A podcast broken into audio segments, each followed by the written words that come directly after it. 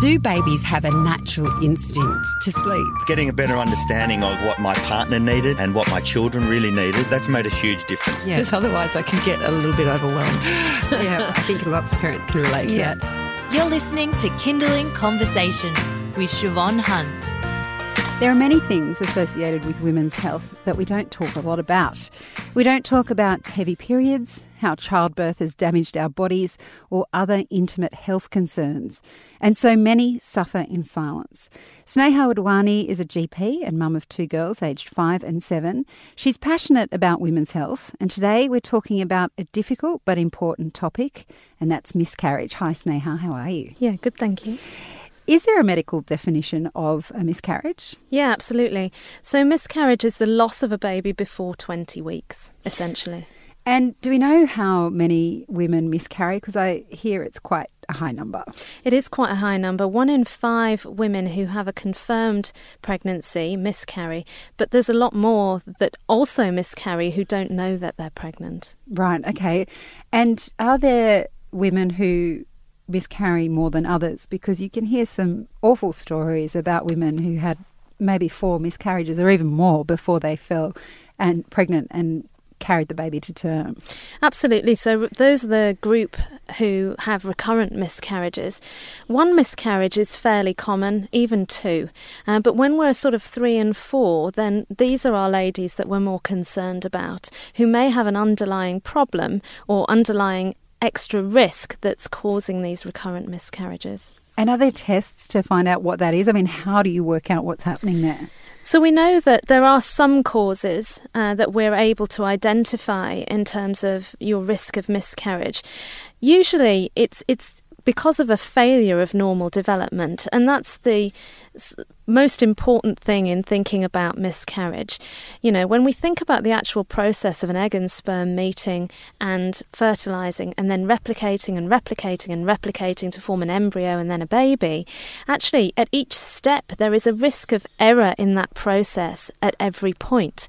And so it, it comes then, it becomes then, you know, obvious in a sense that the risk of a mistake happening or a mistake in normal development, rather, is, is a quite a strong possibility. So that's probably the most common cause. And for that, you know, we can't necessarily identify a, a given problem in the, in the mother. Um, sometimes it's because of a spontaneous chromosomal problem. Sometimes it's because the mother and father have a chromosomal defect that they may not know about. But sometimes it's also because this, this error has occurred or this chromosomal abnormality has occurred as a product of the embryo forming. There may also be hormonal abnormalities. So we know that some women don't produce enough progesterone during the pregnancy, and this is really important for maintaining the pregnancy. There might be immune or blood clotting issues. So we know that uh, some women produce things like natural killer cells, which can cause problems in sustaining a pregnancy, and that's an immune mediated problem. There might be things like thyroid disease or diabetes that may put a person at higher risk of having miscarriage. There might be infections. They n- may not just be sexually transmitted infections, but like a gastroenteritis or a, a bad chest infection can also put you at risk of miscarriage and urine infections, which are, as we know, far more common. There might also be physical issues with the uterus or cervix that might make it difficult for a lady to carry a pregnancy. And how many of those things can actually be mitigated by medicine or treatments, I guess? Well, certainly infections and the like can be treated. And we often say to women, you know, when they think they're pregnant, look, don't wait. If you've got a cough or cold, come and get checked. You know, don't try and self medicate. Equally with all the other infections, and especially urinary tract infections, you know, women may not always have symptoms that have been the same in, in in the non-pregnant phase of their life. And so it's important to if there's any suspicion of these things to go go and see your doctor. Thyroid disease and diabetes are routinely screened for in, in the antenatal blood panel when you're just pregnant. And so those should be picked up on quickly and managed appropriately.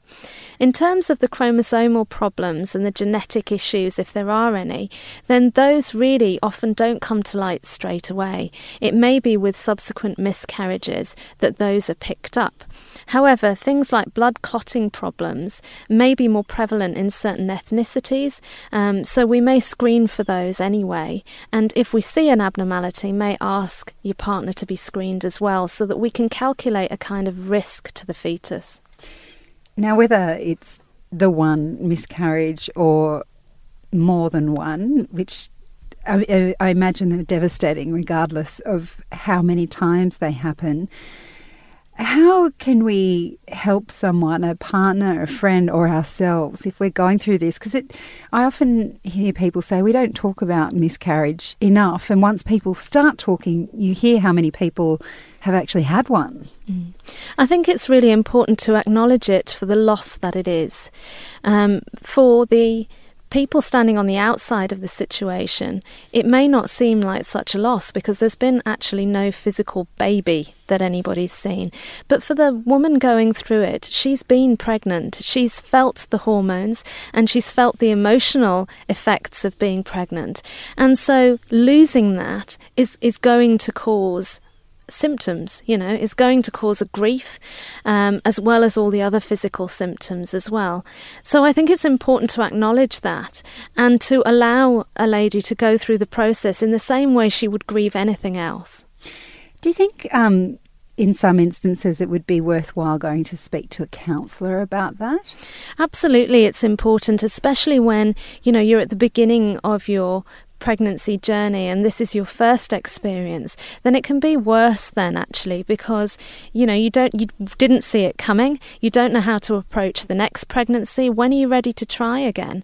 So it can be very difficult if it's your first pregnancy. Equally, if you've been trying and trying and had multiple miscarriages, it can be really soul destroying. So counselling can really help.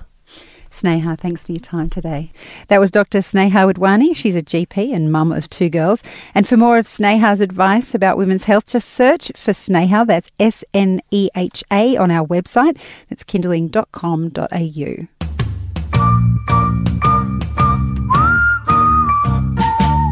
You've been listening to Kinderling Conversation. If you enjoyed it, there's plenty more where that came from. Find other stories and interviews at our website just head to kinderling.com.au.